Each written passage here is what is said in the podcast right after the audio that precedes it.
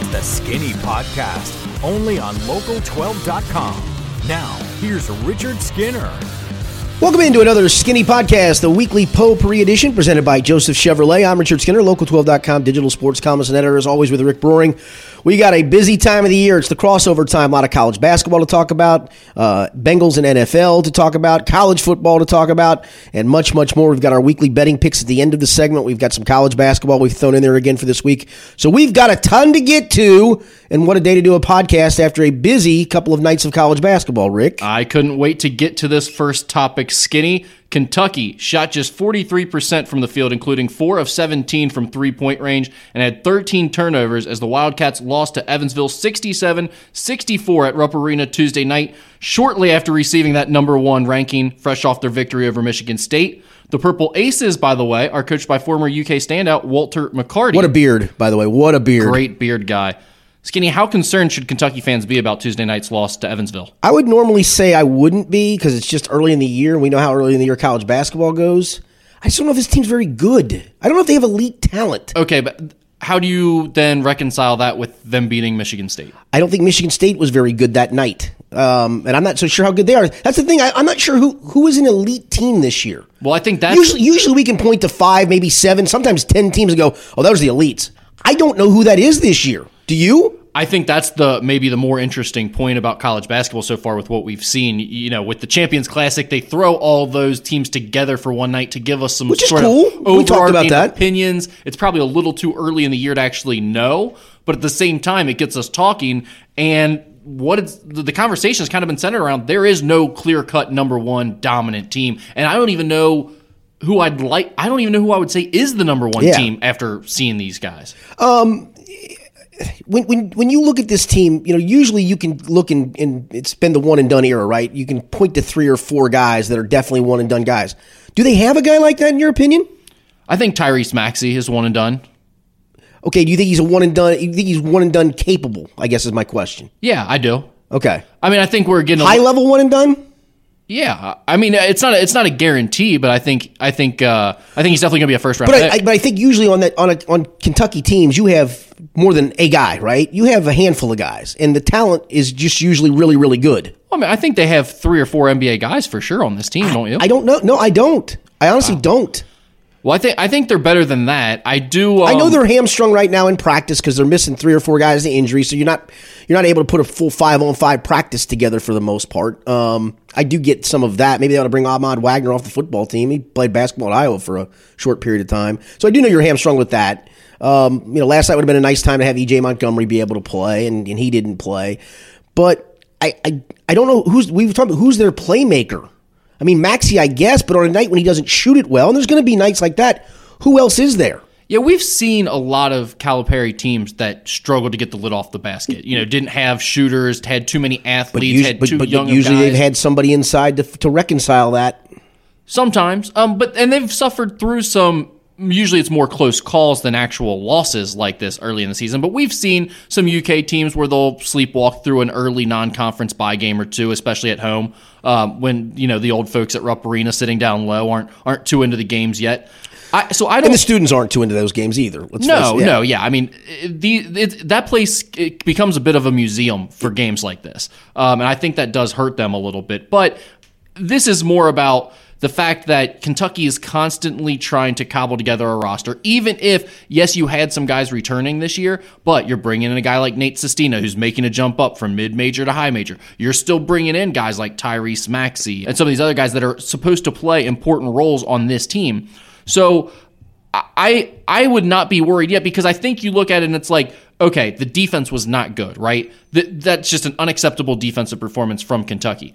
But we know Cal is going to get these guys to play defense. That's what that's his specialty. He does that every year at a high level by the end of the season. So I'm not worried about that. The offense, that is a bigger concern to It me is. because that always seems to be a bit of concern with his teams, whether or not they can shoot. I think the thing about last night's game, it wasn't like Evansville got out to a 19 point lead because they got hot and Kentucky made some, you know, big late roaring comeback and just fell short. It wasn't like Evansville shot it particularly well and, and maybe maybe they came back. It was it was honestly it was kind of sustained the whole way. It was pretty much a close game from from the jump.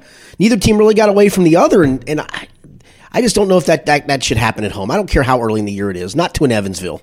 I don't think it, it's an inexcusable loss. But at the end of the day, like people want to like want blood when these things happen. It's like, well, it's inexcusable. It can't happen. It's like, okay, well, it did. So now did. what? Yeah, it did. right? Yeah. Like, does it really mean anything different than if they would have snuck out a win in that game? Like, you can say it's inexcusable and it can't happen, but if they go on a run at the end of the year and make the Elite Eight or Final Four, we're never going to remember that this game mattered. So I don't. No one has done less with more, my friend. No one in the world. Ah, I'm No one has done less with more. I'm just saying. I think that's a, a really difficult argument to say he hasn't done enough. But I do. I didn't say he done. No one's done less with more.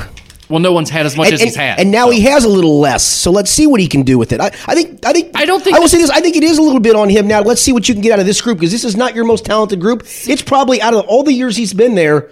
I might argue this might be the least one of the least talented groups. The Nerlens Noel group was bad when Nerlens Noel got hurt. That was the team that went to the um, to the NIT and lost to Robert Morris. Yeah, Um, Archie Goodwin. yeah. I- that that team was And- not good. It was, and Noel got hurt, so I'm going to give that team a pass because he was a NBA level talent. But you've also got to think it's not just how talented is your team, it's also how talented is your team relative to the rest of college basketball. And I think all of college basketball is down a little bit Yeah. because we don't have as many of those go to five star guys. And there's a guy or two that went to a random school this year as as you know talented freshmen you know like James Wiseman for instance being at Memphis they're not they're not all at all the blue bloods uh, stacked together like we've seen Right. in the recent past so I think this year's a little bit different. I still, I mean, was this to me, class- I think Kentucky is probably the most talented team in the country right now.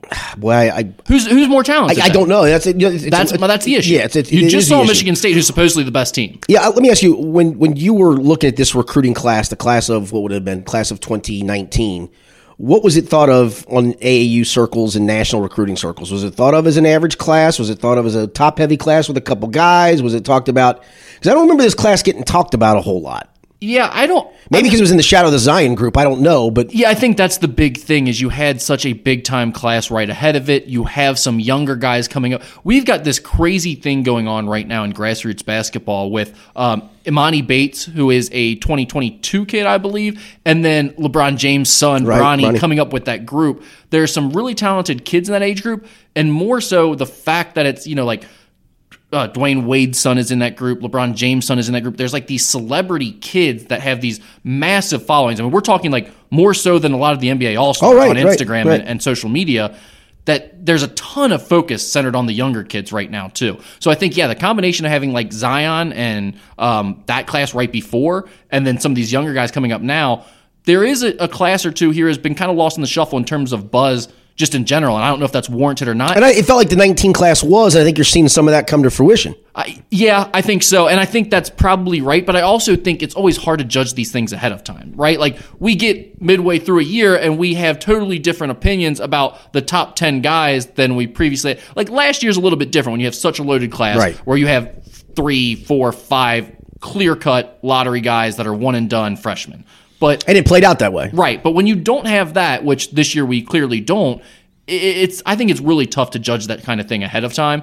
Um, but I definitely think when you look across college basketball, the talent is down to a certain extent, and it's just not concentrated on the same teams. And I think that's a good thing overall. I really do. I think it's exciting right now. We have no idea who we think is the best team in the country. Yeah, and the problem is that when you're at this part of December, you're or, or, or November rather, you're playing. There's so many buy games being played that you can't sort anybody out because very few teams are going head to head. Right, We'll and get some of that maybe later this month into December, obviously. But and these games mean very little. The other thing you have is guys getting injured or being held out early because teams are being cautious. I mean, like I would have really liked to have seen Michigan State respond from that Kentucky loss against Seton Hall with Myles Powell. Right. But Miles But Powell's hurt, right. so that completely changes that game. yeah, back back to your original question. I just I I wonder that this might be one of the least talented teams he has, and are they able to overcome that lack of talent? Yeah, I mean, again, I just go back to uh, in terms of the rest of college basketball, the landscape overall. I think he has probably the most talented team in college basketball, or if not, certainly in the top three to five teams. So I'm not too worried about him not having enough talent this year. Uh, I do think there are some question marks that you're having to rely on. Like Nate Sestina clearly has some issues defending, right? I mean, that got exposed in this game against a, a mid-major team. He's got to be better. I don't know if like his lateral quickness is something you can fix. So you're gonna have to find ways to hide him. Um, you're gonna have to get more rim protection out of guys like Nick Richards and stuff when he's fully healthy. So there's a lot of pieces um, that that need to come together. But that's always the case with a John Calipari team. So I'm going to say no. You do not really need to be worried, if nothing else, just because no one else in college basketball has figured this thing out yet this year. I just know this. I'm taking twenty dollars. I'm going down Hollywood Casino today, and I'm putting it on Evansville to get to the Final Four. What do you think the odds will be? I don't think they'll give you any. They may not. I don't think there are odds for Evansville getting to Darn the it. Final Four. Okay. I'm sorry. Skinny Xavier needed overtime to escape with a 63 58 win over Missouri at the Cintas Center Tuesday night. Missouri drilled the Musketeers 71 56 last season in Columbia, but the Tigers were also picked to finish towards the bottom of the SEC coming into this season. The Musketeers were just 3 of 21 from three point range with 16 turnovers in the win. So I ask you, does Xavier look like a different team to you? Or should Xavier fans be concerned about how much the offense has struggled again to start this season? I'd be concerned because this is now going back to exhibition games where they just they can't shoot the basketball, right? I And- and especially all of last year. Yeah, I mean, yeah, right, right, right. basically This- the same guy. This is a carryover. Um, I guess the thing is that at what point, and I, everybody always wants to use the metrics, and your boy Dan D'Antoni, he shouted down the media members who who try to tell him that occasionally a mid range jump shot is a good shot because it is. At what point do you do you honestly just limit shooting threes and say, listen, you, you attack to as far as I, I, if, it's got to be a 15 footer and we're going to make 15 footers, that's what we're going to shoot. We're just not going to jack up threes to jack up threes. And listen, I, I, I believe in the metrics, but if the metrics are also telling me my team's a 25% three point shooting team, which this might be generous for this group, then I can't be jacking up 21, 25, 27 a game. But this is, I think this is also with where Xavier at is less about metrics um, in terms of the, you know, not wanting to take mid range jumpers versus taking threes instead or, or close to the rim shots. But I think you can appreciate this as a coach. When the other team's game plan is we're going to stack Oh, yeah. off everybody, we're not going to close out on shooters, and we're going to have eight feet in the paint. You know, I mean, maybe I- I- one I guy's understand that. outside the paint at any given time. Otherwise, so, so- what do you do then? Because you can't just keep driving. A lot of Xavier's turnovers and bad offensive possessions are the result of them trying to force something into the teeth of defense that is packed in. Maybe you run it through a low post guy. Maybe maybe you run something through a low post. Maybe you run But things again, through, through Tyrique Jones. And that- when they when they do collapse on him, instead of you being out at the three point line, you're 18 feet in. Most of their possessions early yesterday tried to I go through the I- post. and I like. I think. I think you you continue to evolve in that regard. I think the other thing is you got to get offense out of your defense. I mean, if you can't score and can't shoot it, the only other way you're going to create offense is with defense. Well, and that's the interesting thing because the pack line defense is just not going right, to you're not going to create turnovers into points. Um, but you're going to have to think in terms of, of doing that though, of, of changing some philosophies here. And that and that's one of the interesting things And maybe it's too early to argue that, but I, I, I think No, I, th- I- I think we've seen enough that this team just they're not going to shoot the ball. I mean, they're, look, this is going to be proven wrong, right? Because they're going to have a night where they go 11 of 18, and we're all going to think the thing's fixed or but whatever. But, but they not. can't shoot. right? They cannot shoot. No, I think I think it's not too early to have the conversation you you just brought up, and I think that's sort of sort of what I'm trying to get at here with this question is: Do they need to? Is it time to panic a little bit and try to do something different? Do they need to do something different defensively? Because at this point, I think you have to realize that Quentin Goodin, Paul Scruggs, Naji Marshall, as your main perimeter players, kind of are what they are. It's not that they can't do better than, you know, 17% or whatever they're shooting from three right now, but you know they're not going to be good shooters, and you know they're not going to have super high IQs and have great feel on the offensive end. So you're going to have to deal with their inefficiencies on offense. Do you change who you are then, or do you just say we can win in rock fights the way we just beat Missouri? Yeah, um, and, and and I guess that's that is the conversation. You have four games before Cincinnati to test test something different. Maybe you got Missouri State, Towson, Lipscomb, Green Bay. Four bye games. Four, no matter you can roll the balls out and you should win those games. I know Kentucky just got be- beat by Evansville, so yeah, anything can happen. I, I think you have to try. I think you have to at least look at it and say, okay, maybe we have to become a full court pressure team. Maybe we have to have to trap more in the half court. Maybe we have to create turn. Maybe, maybe we have to live with giving up a layup because we're trapping. But our trapping's also getting us 10, 12, 14 extra points a game that we're just not going to get if we have to run a set. Um, you know, I do think this team can probably push a little bit more because I do think it rebounds okay. And I think because of that, you're not worried about having to, to protect the offensive glass from the other team. You can get it and go. And maybe you, you, you do a little bit more of that. You push everything you can push. Um, get into some secondary break stuff because honestly, if you have to get in the half court offense and it winds up you jacking up a three, against good teams, I just don't think that's going to end well. I, I know that Missouri's not a good team. No, they're not a good team, but they what they are They do play that style of defensive- grind you down and, def- yeah. and defensively. yes, Defensively, they yes. are tough. They are Yeah, I'll give you physical. that. They make it ugly. They take you out of your rhythm, and they are a big physical, athletic team. What happens? What happens when you play a Seton Hall and Myles Powell can make tough shots on you? What happens then? Yeah, I mean, you could be in big trouble, but you also have uh, you know, a team in Seton Hall, like I, they can't defend the way Missouri can. So I do think Xavier can get to the rim, get draw some fouls. We saw that late in the year last year, right? When Xavier went on their run last year, the offense worked better, and it was because the defense never let down, regardless Yeah. of whether they were making or missing Yeah. shots. The defense was always perfect, basically how it was against Missouri last night.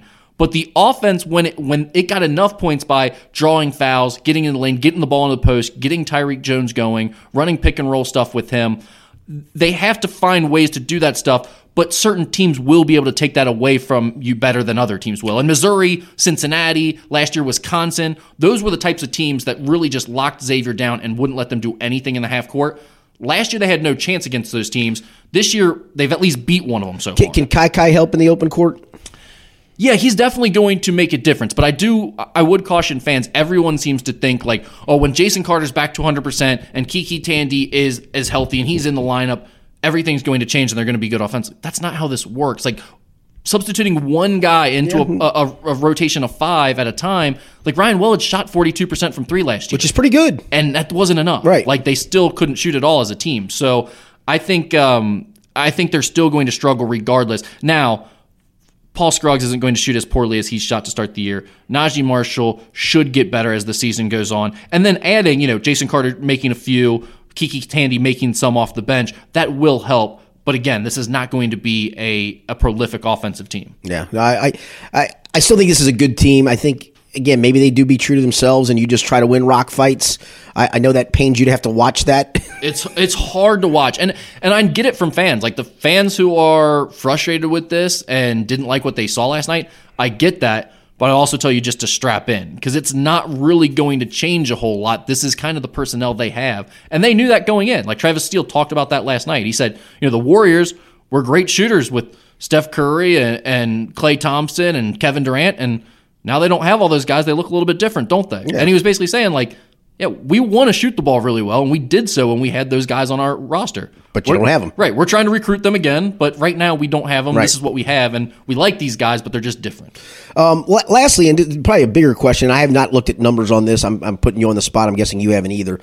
Um, and, and I'm doing this off of some sample sizes of just watching a handful of games and, and seeing Kentucky not shoot it well and seeing Xavier not shoot it well. Do you think the line has had any effect? The, the, the fact it's moved back, you, you Yeah. know it's going to have some effect, right? It's Yeah. that's why you moved it back. You wanted it to have an effect, but is it having maybe a ma- bigger effect than we think? Just because, again, the muscle memory of that, it's a lot different. Yeah, I mean, I think you're seeing a lot of teams have really bad shooting performances, you know, and we always see some ugly basketball early. Yes. But you're seeing a lot of really, really bad shooting performance where, like, you know, teams are going four for 25 and stuff like that, where it's like, ah, this, this seems a little worse than you would expect. And, and that same goes for Xavier. Like, the, the line being moved back is not Xavier's issue. That's not why they're missing three pointers. They're not a good shooting team. At the same time, they might not be shooting 21% and be almost dead last in the NCAA. They might be shooting 24% and be almost dead last in the NCAA. Yeah, right, right. Hashtag embrace the mid range game.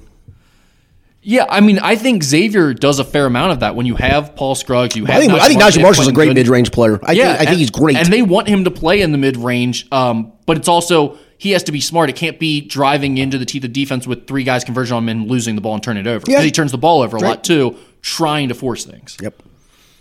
Skinny Ryan Finley lost his NFL debut as the Bengals fell to the Ravens 49 13 on Sunday. The rookie quarterback was 16 for 30 for 167 yards with a touchdown and an interception. He had a quarterback rating of 66.9 for the game. What did you make of Ryan Finley's debut with the Bengals?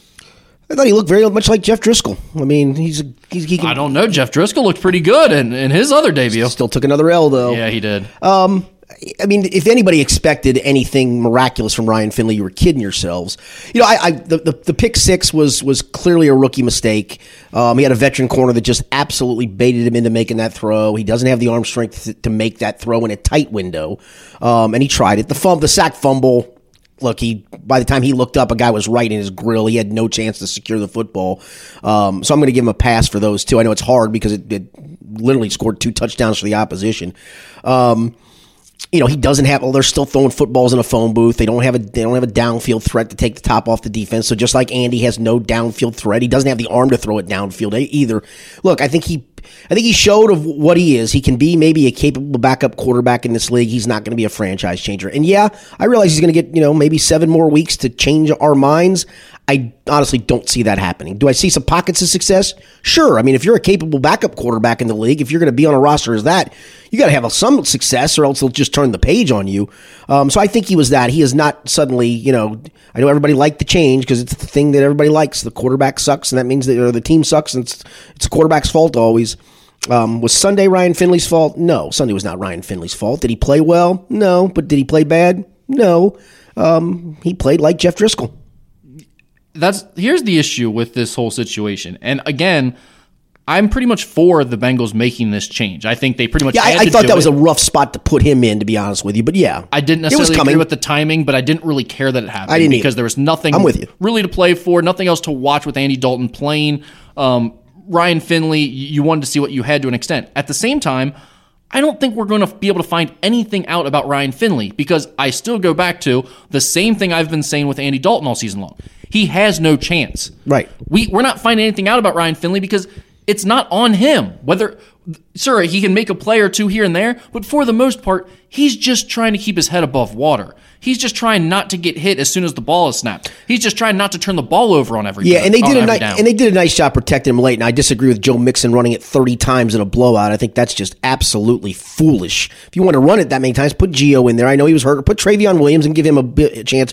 Why you're running your best player thirty times in a blowout? But a lot of that was they weren't going to let Ryan Finley drop back down by that score and let him get the pressure he was going to going to face. And I, I give them the credit for that part of it. I'm not going to I'm not going to put the kid under undue pressure. But my God Almighty, what are you doing running Mixon? 30 times. And that just goes back to how nothing feels like it has a plan and no one's in charge with this team. Like everything, they're talking out of both sides of their mouth. They did it with the whole we're not tanking, we're playing for wins, but we're also taking Andy out of the starting quarterback and we're going to evaluate guys. And evaluate guys. Like all, and now you know they're get they just cut Preston Brown, which a good decision. But again, this who all, replaces him? Right. This all speaks to we're obviously looking at the future and tanking and everything else, and that's fine. But if you were going to make these moves, then you should have made the moves sh- at, the, at the deadline. You should have been oh active gosh, trying almighty. to do whatever you could, and and that's the same thing I see with like the Joe Mixon thing. Like there seems to be no plan in place. You knew you were putting in a rookie quarterback. You knew you weren't going to want him to be dropping back constantly against the Ravens defense. You knew it could get ugly, and your only solution was to just put Joe Mixon in harm's way in a game that didn't mean anything? God love him, man. He took that rock 30 times and he was running hard at the very end. I mean, I, will tip my cap to that cat. I mean, he really, he was still sticking his nose in there. I, I don't understand it. I don't get it. I don't get it at all. That's the stuff that drives me crazy about this team. And actually, it's kind of a, a good segue to another one of our topics that I wanted to bring up. Firing a coach after one year seems like a knee jerk reaction and a really bad precedent to set, but the Bengals are also in much worse shape than anyone expected coming into the season. We keep seeing instances like this where there seems to be no direction, no plan, anything. And there's been a lot of drama surrounding the team, which that always happens when you're 0 and 8, but there's still a lot going on inside the locker room at Paul Brown Stadium. Should the Bengals consider firing Zac Taylor after just one year?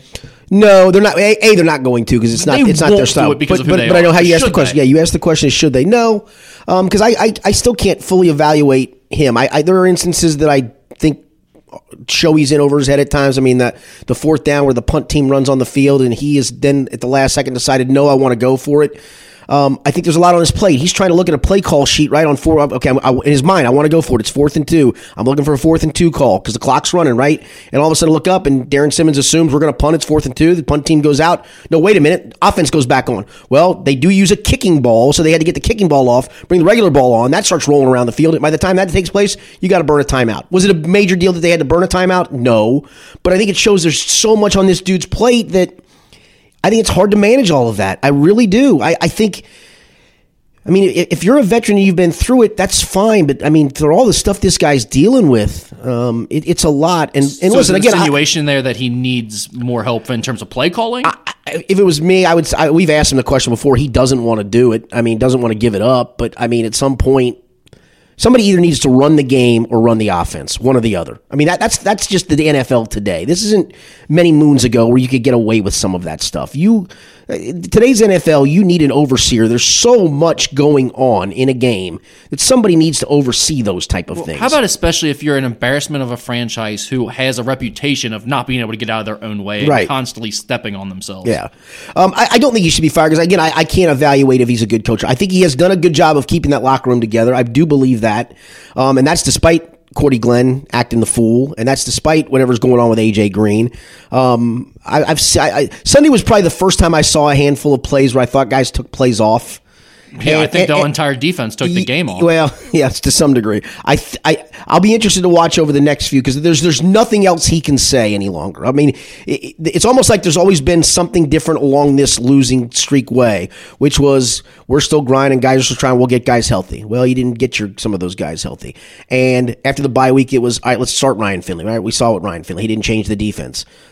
I mean, where where where else can you go from here to have anything to hang your hat on? He's right? gone. He's gone through 15 years worth of Marvin sayings and excuses in eight games. Right. So I mean, we're already Right. through all the Right. cliches and Right. So forths. Yeah, no, right. Um, I think he's answered a lot of questions as honestly as, he, as he's able to. I think some of it is he's not able to answer some of that. He's not. It's not his position to answer what's going on with AJ Green, other than he's not out here stated. I, I don't know what else to tell you. I, I get that. Right. Um, he can't answer for Cordy Glenn. The Cordy Glenn situation is the most bizarre thing I've ever seen. Literally, the guy went through the full week, took part in every single practice, and then was listed as questionable with a concussion. What? That, that's it. That's that because he's clear for he's he's not under concussion protocol any longer. He's out. So how are they able to list him as such? I, I, I do not understand that situation. I understand how he's still on the roster. Like I get it because it's money, but But you just whack Preston Brown. Let's Right, whack. you're already you're, doing- already pay, yeah. You're already going to pay the guy anyway. If you're to doesn't matter if you're going to pay him not to play, which is what they're doing right. They're literally paying him to be inactive every week. They just cut him. You're going to pay him anyway. and be a cancer in your locker room, or at the very minimal, a bad influence in the locker room. And it's like you're trying to say all these things about culture and what you want to build, and then you just keep that guy around because of money. That is again talking out of both but sides of your but mouth. But here's the thing: is it his decision? I don't care whose it is. We don't know. Whose I know, it is. but, but, but if we're evaluating him on something like this, Yeah, yeah, if this is fair. not his decision, he's just got to deal with it. He can't. He, he, it's not up to him to cut the guy. Fair. And and that's why uh, maybe again I, I feel like they should be considering firing Zac Taylor, and I don't think he should be fired necessarily, but like you talked about this when they were making the hire, and one of the big concerns you had with them hiring Zac Taylor is Marvin Lewis at least had the gall to stand up and say no. He had, he had the I- cachet to do that. Right. I we know this is not going to happen. I need to do it this way, or we can't make this concession. And granted, he didn't get everything he wanted by any stretch of the imagination. That much is clear. But he got more than most. But exactly, he was able to keep them in line to a certain extent. It seemed like right now, it seems like the Brown family is going full clown on this organization. And I, I mean, I just I don't know that Zac Taylor is in a position where he can do anything about it. And that might not be on him. I agree that the the roster was so bad that he really couldn't have won with it anyway. But I also think they probably shouldn't be 0 and 8 right now. they they got wowed by the Rams and Sean McVay and thought that anybody that sat at the right hand of Sean McVay is going to be the same offensive genius. Well, a he doesn't have the same personnel here, and maybe he's not. I, I'm going to tell. I'm going to give you stats. One of my favorite ones right now. He has now lost 14 straight games as a play caller. The last five at UC and these nine in a row.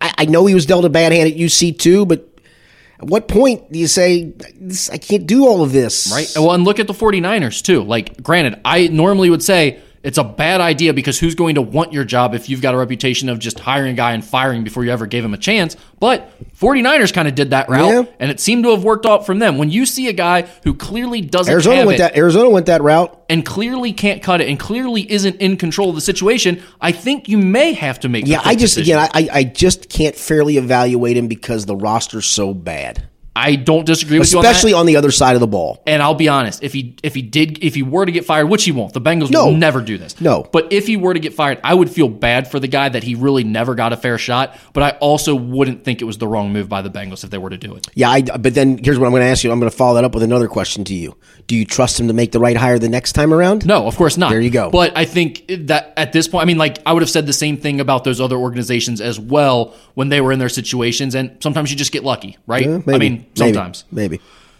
All right, back to the quarterback situation here. With Finley taking over, Andy Dalton getting benched, and tons of talk about the upcoming draft, there's been a lot of focus on the Bengals quarterback situation this month. It's also brought about a lot of hypotheticals. So, one of my favorites that I just had this week that I wanted to get your thoughts on was could Tom Brady post a winning record with the Bengals' current roster? And I think this speaks to the overall question that we've kind of had a lot here over the last two weeks, which is how much of it is really on the quarterback versus how much they have no chance because this team is so bad. I think they could have won a couple games. I mean, Andy missed that throw to Tyler Eifert in what game was it? The Buffalo or the Arizona game? One of those games. I think Tom Brady makes that throw. That's a touchdown. Um, you know, maybe Tom Brady doesn't doesn't have the ball slip out of his hands like Andy did in Seattle, and they win that game because it was close. But unless Tom Brady can clone himself and play linebacker in all three spots, no, uh, no, this team def- honestly defensively, you you you aren't good enough to win. You'd have you, you the things you have to win right now. As bad as this offense is, you're now creeping into you've got to be able to score thirty points a game to win. Yes, not game in and game out. And this offense isn't talented enough to do that. Obviously, could Tom Brady, like I said, could he win a couple games? Sure, because he's good enough to make a couple of throws that Andy has missed or Andy did miss. But no, no, no, no, no. Two, I'll give him two and six with Tom Brady. That's exactly where I would have put it at too. I think for the year they'd probably win four games if Tom Brady Yeah. was their quarterback. Um, how? What percentage of the fan base do you think agrees with that or knows that? Oh, I think it's very small because I the do quarter- because the quarterback's always the easy part to say, fix that, replace that guy, and all's right with the world. It's, no, this def- people need to understand this defense is bordering on one of the worst seasons in NFL history. And then you go, oh, Lou Anarumos. Look, there, there, this will be three coordinators in two years who've had the same personnel and the same results. At some point, I'm sorry, it's not on those guys. It's on the players. Yeah, oh, They're they- just not good enough. It's inc- it's unbelievable how bad, slow, uninterested those guys looked to start the, the first half of that Ravens game. I mean, they were so slow to catch up to running backs and Lamar Jackson when they were getting through the hole. I mean, it's like you watch other NFL games. I mean, the, it's happening quick. My, Guys are filling the hole and smacking you. my guy Paul Dehner uh, from the Athletic, he came up with a stat, and I'm doing this off the top of my head, and it didn't. It actually didn't come to fruition Sunday, and I'll give you a reason why in a second. The Bengals had a chance on Sunday if they'd have given up 460 yards of being the only franchise in NFL history to give up 460 yards or more. I believe it's four games in a row in back-to-back seasons. No other team had ever done it, but one in one season before They tried to do it back to back. back to back years. And the only reason it didn't happen Sunday is because of a pick six that took some took offense and a fumble recovery for a touchdown. Yeah, it took away opportunity. They still average 8.2 yards per play, which is the 10th most in an NFL game this season by by a team. So they still gave that up. The Bengals are, have three of the top 10 yards per game, yards per play games in the NFL this season. And and again, you point to this. It's the same guys as last year, and they sucked last year. They chose not to address it, and now you're paying for it yeah.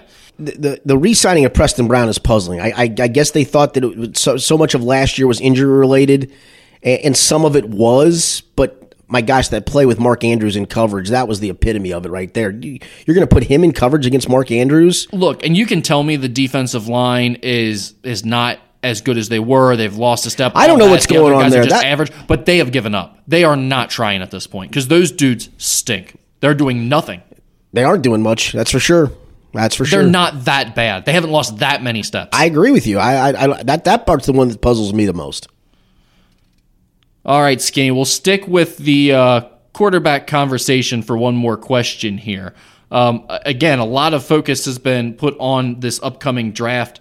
Do you prefer the elite quarterbacks in this year's draft class with Tua Tagovailoa, Justin Herbert, and Joe Burrow, or the 2021 draft class with Trevor Lawrence and Justin Fields?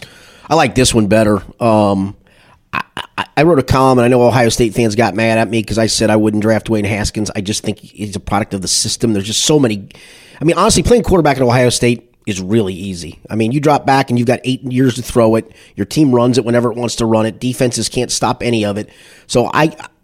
I can't evaluate an Ohio State quarterback. I know you can say the same thing about Alabama and Tua, but what Tua, Tua's got a big boy arm. People, he's got he's got major arm talent. Really? See, I he to me he is the the thing I like about Tua is that I think he can read defenses. Like he looks And to me like he's making cannon, this- and he's got touch. See, I don't think he has an elite arm. Oh, I I think he just has an average. Like I mean, a, above average. The one to me that's the Just good. I, I want to call. I don't want to call him a flash in the pants. Not fair. Joe Burrow. I have more questions on. I he's had a great year, and when you watch him, he's done it against top level competition, and he put up forty six on that Alabama defense. But I just don't know, man. It feels like this just kind of came out of nowhere. He And- might be and- and maybe that's Tom Brady, right? he might be great. Maybe he's Tom Brady. Maybe he's one of those types of guys. But when I look at him, first of all, coming into the year, people were talking about him as like second or third round. oh yeah, yeah. Second of all, when I look at him, I just don't see the attribute. He's not a he's not a can't miss prospect to me. And- Yeah. and, that and that's more so when I look at this question. I see everyone talking about the big debate now is do the should the Bengals go for a quarterback right now in this draft class, knowing that they have a top overall pick, probably the number one overall pick, or do you want to build up a team? You know, take a guy like Chase Young from Ohio State, get a playmaker on the defensive side, try to build that up, try to build your offensive line, and then go for a franchise quarterback in the 2021 draft. When I look at the two draft classes, I, get why people say if you have the chance to take your guy, the the franchise quarterback, that's the most important piece to get. And when you know you're going to be drafting number one overall, if your guy is there, you go get him. I do understand that. I just when I look at the two draft classes, I don't. I'm not sold on any of these guys. Tua would be my favorite. Justin Herbert really does nothing for me. Jake Fromm from Georgia to me is David Carr. He does I'm not- nothing I- for D- me. D- Jake Fromm, actually, Jacob Eason from from Washington, who used to be at Georgia, does more for me than Jake Fromm does. I would agree with that. I like Eason. Joe Burrow has been awesome. I do like him. I think he is a gamer, and I think he could end up being a good quarterback. But I don't. He's not can't miss to me. I look at the the, the next year's draft. I'd I'd rather t- Trevor Lawrence and Justin Fields to me both look like can't miss prospects. Uh, Justin Fields is not a can't miss in my opinion. I, I can't. I can't take an Ohio State. I can't do it. I'm to, sorry. I can't me, do it. I can't at do it. least has the attributes. Dwayne Haskins looked like he had the attributes too. What's going on with him? he, but he wasn't. But he wasn't near the athlete that Justin Fields was, and I don't. I'll I don't think that, people saw him as an accurate of a passer. He had the big arm, but I don't think he was as accurate as Justin Fields was as a prospect. Maybe But either way, I mean, what's what's wrong with Trevor Lawrence compared to those guys? uh, th- this year it feels like he's he's he's been he's been more careless with the football, and maybe it's just because he realizes I can try to make a tight window throw, and if it doesn't work, we're still fine. We're going to win thirty-seven to five, whatever. Yeah, I think he's gotten a little overconfident. I think some of that, and um, I, the guy's a winner, and I, will give him that part of it. He is a winner. Um, if you want to look, Deshaun Watson popped out of that same same system and has done quite well in the NFL. I mean, I, I, I got to look at some of that stuff too. I got to look at where, where are you coming from and why is, is are, are guys having success. I'm with you. I think if it's if it's if it's if I'm the Bengals. And I have judged that one of the three guys in this draft is the guy at number one, then I have to take him. But if I'm wishy washy, kind of like you are right now, I, I I think I'm trading back, still knowing I'm trading back to, to, to knowing that maybe the team behind me wants a quarterback, and I'm going to trade. You got to you got to read the market.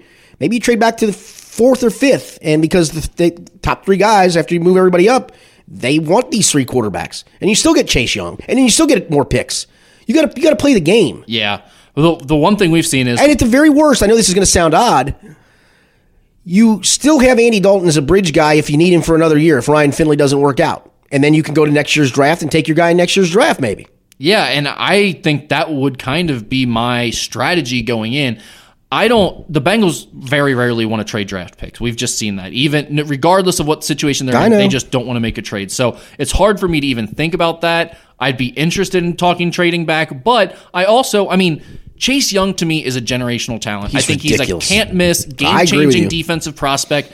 As bad as this defense is, I think you've got to start building up some infrastructure before you go get your next quarterback. Yes, you're going to get Jonah Williams back on the offensive line. The only thing I'll disagree with it with you on is the, the it feels like the key anymore is get that rookie quarterback on the rookie deal and then build around him. The problem is you have to do that in free agency, which they're not very willing to do. So for them, it would take another two or three drafts to build things up, and then guess what? Your rookie quarterback is, no, no longer, longer on that his deal. rookie deal. Yeah, And that's what I think makes it tough. To me, I think the Bengals kind of had their roster rolling in the right direction when they got Carson Palmer.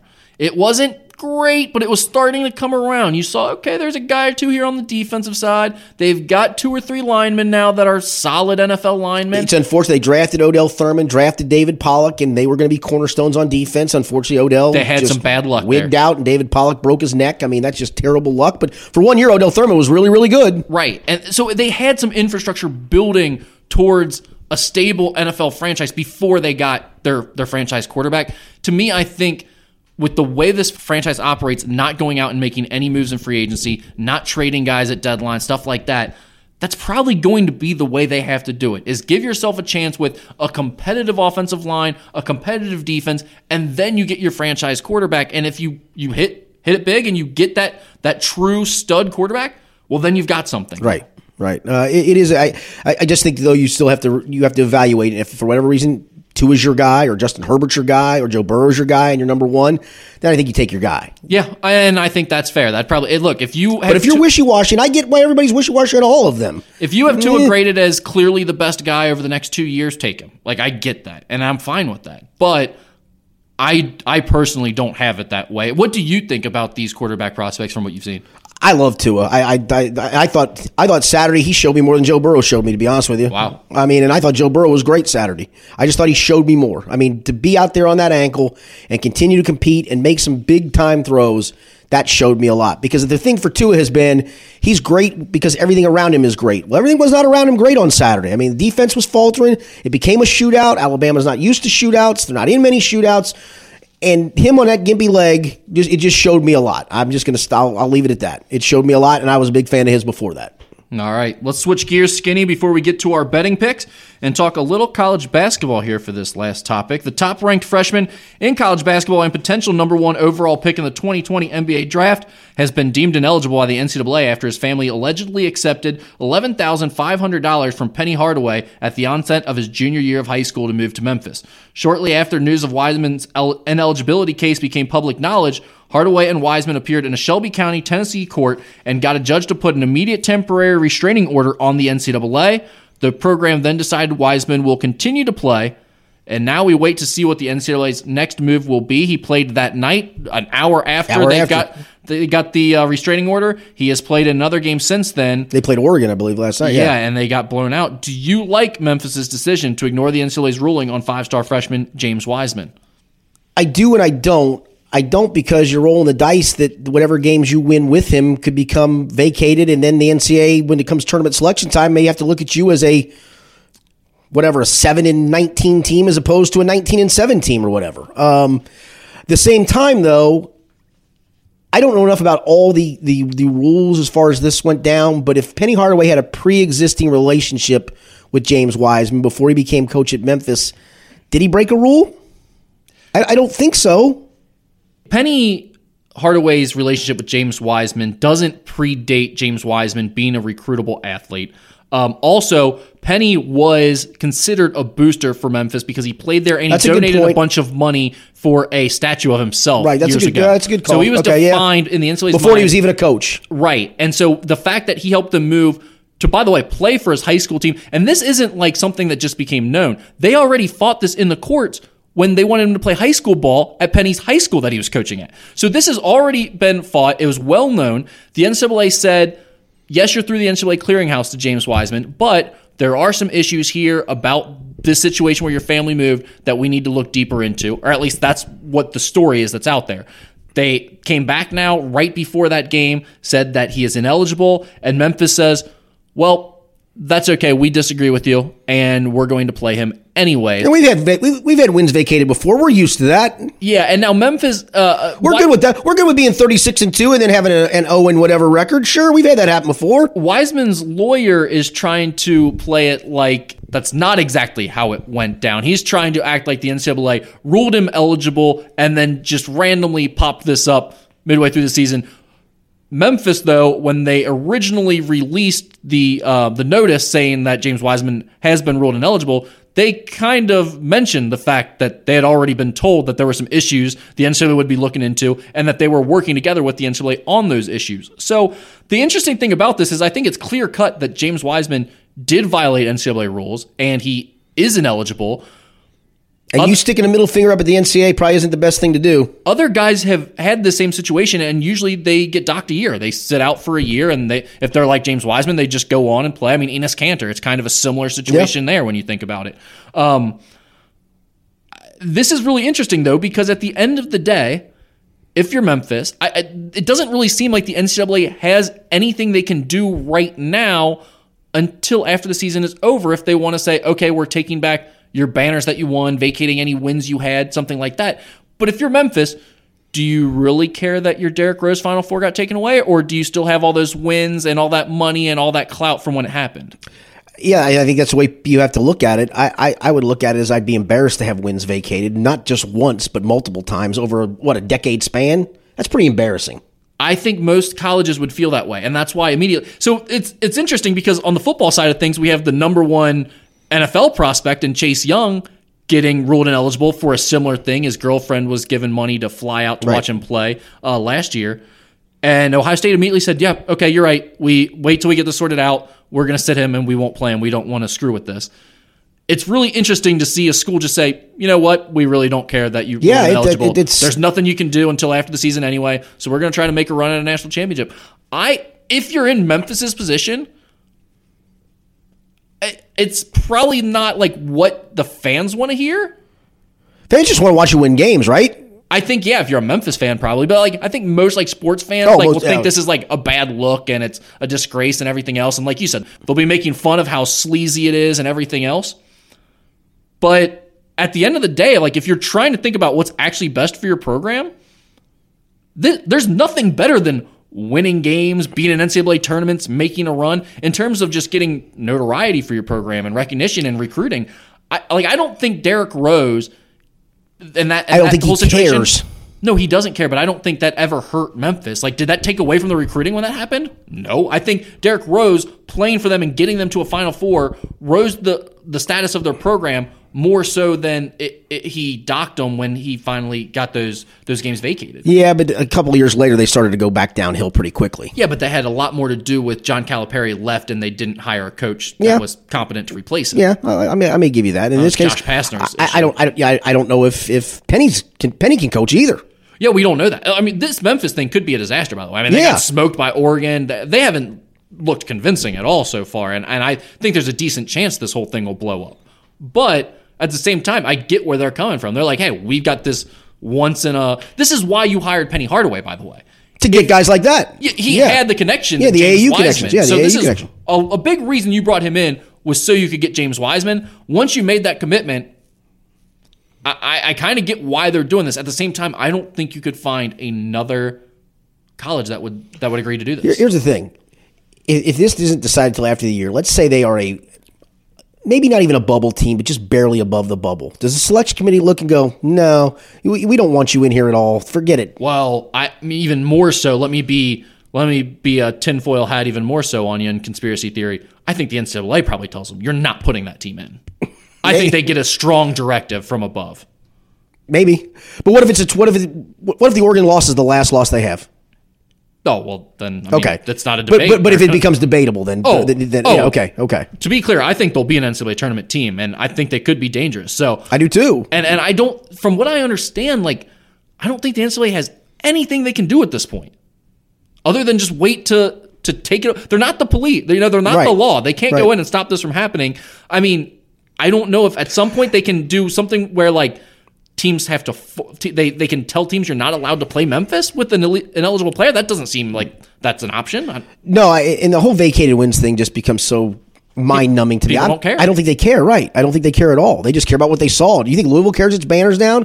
Do you, I'll be honest. I don't even go into arenas half the time and look at banners. I really don't. No one I don't does. really care. No one cares if the banners are there. Now, like UK and Louisville fans care because they argue back and forth sure. about it. But other than that, Louisville fans do not care. They're thrilled that they got that opportunity, Right. Right. and I don't blame them. All right, Skinny. Let's get into our betting picks of the week. You got our records. I do. I am 73, 65, and 1 after basically a close to 500 week. I believe I was just a couple under five. What was I? 6 and 8, if I'm not mistaken. 6 and eight, yep. And you were 7 and 7. You're now 79, 59, and 1. You got a six game lead on me. Yeah, and we we have two back to back weeks. We've been right around 500. Yep. Time to get back on. Time the to get back on the beat. Let's go. All right, let's go college football first, and uh, we've got Bowling Green State at Miami of Ohio. And we talked about the Redhawks last week. They took control in the MAC East. Yep. So uh, this is a big game for them. They are favored by 17 and a half. The total is 50. Miami's offense is so bad. On paper, I can't lay that big of a number. But Bowling Green's four road games this season, a couple, one was at Notre Dame, so you you know you're overmatched there. But a couple of them include the MAC. They have gotten beaten by an average of 46 points a game in four road games. I'm going to go Miami very convincingly, 38 to 13. So they win, cover, and go over the total by one. Well, this isn't exactly my mo. Uh, but you hate I- you I'm- hate this because now you're gonna you, you can't you can't in good conscience and good faith pick bowl. I guess you can if you want to lose a game. They're, they're playing pretty good football. So I've come off my uh, taking shots at Jed. Demusy because I want to win bets. And I'm going to take Miami and the over as well. I've got Miami 35, Bowling Green 17. Very close to the number though. Very Win by the half. Just barely. Um, and that game is tonight, by the way, Yeah, Wednesday we're doing night. that. Yeah, we're doing the podcast on a Wednesday, and it is a Wednesday night game. So that brings us to Saturday. We've got Cincinnati at South Florida. The Bearcats are favored by two touchdowns in that game. 49 is the total. UC's not played great on the road. ECU obviously was it was life and death to win. Houston they weren't great on the road in that game. They did play well at Marshall coming off of a bye. South Florida's got enough dudes, I think, to, to make this competitive, but I still think UC is, is much the better team. I'll go Bearcats 27 20. So South Florida and the under for me. But UC wins it outright. Yeah, I one I really like what UC's offense has been doing the last basically four weeks or whatever. They seem to have this thing rolling. I don't see any way that this South Florida defense is going to stop UC and, and get the win. Um, UC on the road concerns me a little bit. I'm still going to go with the Bearcats to cover, though. I'm going to go 34 14. So UC covers. They win by 20, and uh, it hits Stays, under. It stays under. Wow. Yeah. All right. And that, This one's crazy. Saturday, I mean, Skinny, I thought 43 and a half was too much. I thought Vegas is trying. They're trying to get you to play the other side. They are. Is this number at least make you consider? Give them the number. Ohio State 52. This is game is at Rutgers. The total is 61. I'll let you go first. Of course, I'm betting it. I'm, I mean, why would you? Not? I know. I'm also taking the over. I think Ohio First half State, line, first half line, first half line. Ohio State is going to cover the over by themselves. I'm going Ohio State 63, Rutgers three. So that's Ohio State and the over. Skinny, you bring up a really interesting point with Ohio State though that I I am kicking myself for not taking advantage of all year. The first half lines. For Ohio State, that seems like a given, right? Yeah, because it's usually cut in half or at least close to it. Um, How many, how many games have they been held under 35 this year in the first half? uh, not many. Not many. Michigan State was one. They, they were held th- under 35 for the game, but yeah, not many. And I think with, with this past Saturday show, because they pulled they pulled all their starters at the half and played second and third string guys, and still outscored Maryland 31 to 14. They're, they're going to pile on the points in this one too. It, the scary part is when that happens, you're like, oh my gosh, man, they built up that big lead. They're going to kind of sit on their hands. Not with this I, team. I, I probably will not play this one. I know you've been on the Ohio State train all year, and I get it. I 52 is just too rich for my blood. That being said, Buckeyes 59-7, the final score. Ohio State in the over. Ohio actually, I'll go 59-6. Rutgers goes for two because they're stupid. Uh, so Ohio State covers by a point, and it uh, stays over. Rutgers goes for two because they are Stupid. stupid. All right, Kentucky at Vanderbilt. I love this game. I love this line. This is the best. Kentucky only favored by 10 in this game. The total 43 and a half. Now, if the Wildcats let me down in this one, I have been betting Really? against Vanderbilt Okay. all year. They don't cover anything. Just lost. What was it? 56 nothing to Florida. 52 nothing to Florida. Yes, the fact that this is only a 10 point spread is crazy to me. I know it's Kentucky on the road. I, I, I've got to take the Wildcats as my lock this week. I'm Okay. going Kentucky 27, Vanderbilt 14. So it's UK and, And the the, under. I honestly think Kentucky will win by a bigger spread than that, but I think Vegas is playing mind games with me, only having that 10 point spread. So I brought my score down a little bit closer for you. Yeah, um, I don't know if I can trust Kentucky on the road either, but boy, Vandy's so bad. So bad. Kentucky is playing for its bowl life. It's got to win two of the last three, and they're all three winnable games. It's Vandy, uh, UT Martin, and um, or Murray State, one of the two. I'm drawing a blank, and Louisville. And this Vanderbilt team has given up. Vanderbilt team is trash. Um, just coming off, I think, a 56 nothing loss to Florida. They're just bad.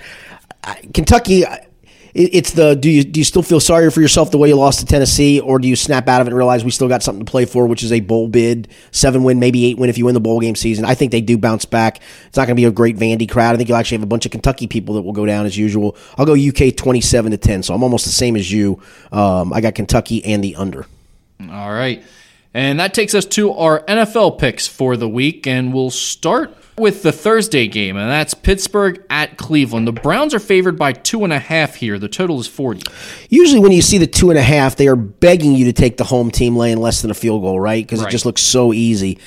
Pittsburgh Pittsburgh's been playing so much better. They've won what five of their last six, um, and the lone loss was in overtime to the Ravens. I, I want to go Cleveland here because I think they do find a way at home to win. But the way Pittsburgh's playing, it's it's it's hard not to. I'm going to go.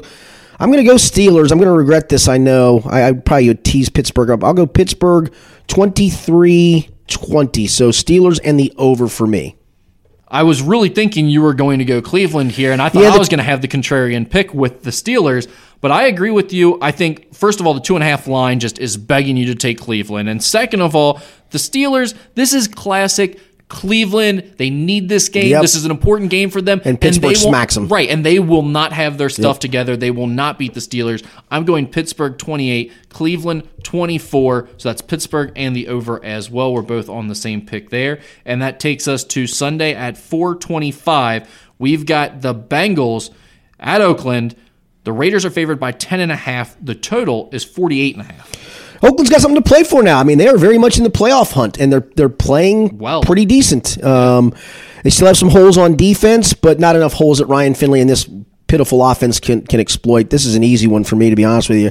I'll go Oakland 31-13, so Oakland and the under.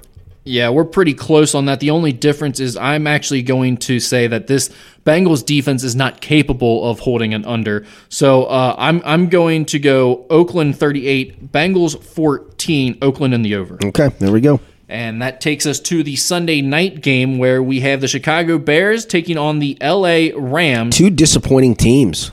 Rams are favored by six in the hook. The total is 41. Well, Mitch Trubisky is coming off a game in which he threw three touchdown passes, albeit against Detroit. Detroit's not very good defensively, but maybe that gives him a little confidence. The Rams just are not the same offensively. They they've either been figured out. Some of it is their offensive line hasn't been very good. Jared Goff hasn't been very good. Um, I think I'm going to take take the Rams to win this, but I think it's going to be close. I think it's going to be very low scoring. I'll go Rams 19 16. Lots of field goals kicked in there. So I'm going to take Chicago plus the points and the under. Yeah, I'm with you on the under, but I just I do not trust this Bears team. They're also on the road. The fact that that spread is only six and a half, I'm going to go with the Rams. I, I think they get this one done. I'm going to say Rams 24, Bears 14. So that's Rams and the under. Um, but man, neither one, both of those teams are disappointing. We both like the under, year. obviously. Yeah, I agree. All right, that takes us to uh, Chiefs and Chargers Monday Night Football, Kansas City at LA, and the Chiefs are favored by three and a half. The total is 52 and a half. Yeah, the Chargers play. Every, it feels like every game they play is close. Um, well, in their, in their last home game, they actually handled Green Bay pretty handily, but then went and lost the Thursday night game. Right. I think they get a little bit of extra rest. Um, they are at home. It's not a home field advantage really because the crowd doesn't care about the Chargers in LA. Um, but Kansas City also hasn't been playing very well of late, and their defense is not very good. So give me the Chargers in this one. 30 to 28. So the Chargers with an outright win and it goes over. All right, yeah, I'm on the other side here. I like the Chiefs to win 31 24, so that is the Chiefs in the over. Okay, there you go. All right, and that takes us to our college basketball lines, where uh, we will start giving you our record on these games as well as we continue. But it starts off with the Thursday night game between Cincinnati and Alabama A&M. The total for that game is 132. The Bearcats at home are favored by 34. Yeah, I'm gonna. That's a. That's a big, big number, especially when a lot of guys you would be bringing off the bench in garbage time prior aren't capable of putting up big offensive numbers. I don't know why. I'll go UC 81 53. So UC in the over. I mean, I'm sorry, Alabama A&M in the over. UC by 28. All right. That's a big number. If it's, that- I mean, we'll see if it comes to fruition like that, but that's a huge number. It is a big number. I also think uh, the Vegas is a little off on this UC team right now because they're combining UC's history along with that Ohio State game, which looked ugly and low Yep. scoring. I think this UC team will play faster and will score more points against some of these bad teams than than uh, Vegas is expecting. So I'm going UC 90, Alabama A&M 54. So UC covers and it goes over. Okay. Um, and then we've got Xavier hosting Missouri State Friday night. The Musketeers are favored by 17 in that game. The total is 133. I know nothing about Missouri State. Um, Pretty good team. I, they're Yeah. picked up, finished at the top of, of the uh, Missouri conference. Valley. Yeah. I'll I'll I'll go. Xavier's going to win it, but I, I think until they prove to me they can do some good things offensively, it's hard to pick such a big number. I'll go X 71 59. So give me X in the under. Yeah, that feels like the smart play. I think a lot of people are going to be taking unders in X games and then also having X not cover a lot of spreads because Especially big number spreads. right when they're when they're facing these buy teams. But Xavier has not shot the ball well yet. You feel, you, feel it, you feel it coming? At some point, percentages are going to catch up to a certain extent at home, and it's probably going to happen against one of these bad teams who can't really defend all that well. I'm going to say Mr. Missouri State catches some of the brunt of that. Xavier wins 80 to 60, so that's Xavier and the over. Okay. And that takes us to Sunday afternoon. We've got the matinee special, Coppin State at NKU. The total in this game is 145. The Norse are a 19 point favorite. Let me ask you a question about Coppin State. Is Fang Mitchell still the coach? You know, Skinny, I knew you were going to ask me that. I love Fang Mitchell. I loved him back in the day. He was my guy. It doesn't matter whether he's the coach or not. Um, I, I, NKU got a nice road win. We didn't talk about it very much. They, Coastal Carolina, Really nice win. Yeah. Really nice win. They played uh, Missouri very just well couldn't on score. the road. Just couldn't score enough. Well, you know that more so than even that is they had no inside presence and no one that could match up with Jeremiah Tilmon, 6'10", two- Right. 260, and, and a legit player. One, probably all Big East this year. Um, they are a very small team, but in the Horizon League, I think that works. Dantez Walton played great. Really encouraged with what I saw from him. Tyler Sharpe was great in the Missouri game. And the Coastal Carolina game, that's the type of game that they need to go on the road and win if they're gonna, you know, compete with their conference and compete Yes, to win the Horizon yes. League. So that's a really nice game. I'm really impressed with what I've seen from Darrin Horn's guys this early on in the process, the way they've sort of kept that chemistry going from last year and implemented some of the new pieces. Uh, I'll let you pick first. All right. I like the Norse here, and I'm going to stay on my over train. I've been all over so far since we switched to college basketball, and it continues here. I think uh, NKU pours it on, wins 89 65. It's funny. I already wrote my score down before that. I'll go NKU 82-65. They don't cover, but it does go over. All right, so we both are on the over. I've got NKU to cover. You've Yep. got Coppin State.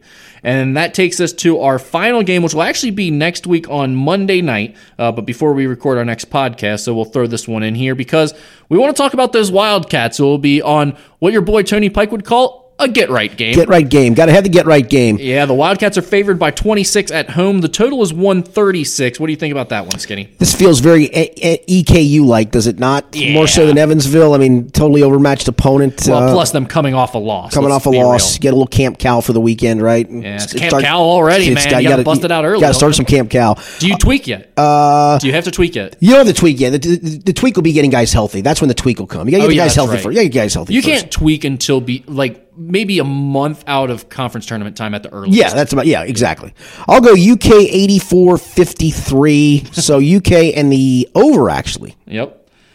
And I'm going UK 86, Utah Valley 58. So that is UK and the over as well. So we are riding the same train on that. All right, we will have those results for you next week. Best of luck for those of you that may be playing along with us because we'll be playing along ourselves. There we go. All right, Rick, I appreciate it as always. Any final thoughts? No, uh, a, a reminder there on college basketball, we are using KenPom lines because Yes. the lines don't come out Yes. until the day of the game. So if you see any big inconsistencies from the line we gave and what you get on Vegas uh, when they come out, You may want to hop on it. take advantage of that. I've done that well uh, early on in the season. And also, if you guys, I got some complaints recently because we've stopped doing our off the rails subjects at the end. If you guys have topics you want us to break down for We'll you, be more than happy We'll be to. happy to do it. We just we felt like we were wasting time talking about silliness at times. but I like silliness. Silliness is good. We love silliness. We'll get back to silliness. but we want to talk about your guys' silliness. Yeah, exactly. Well, yeah, send us your silliness and we'll talk about it. All right.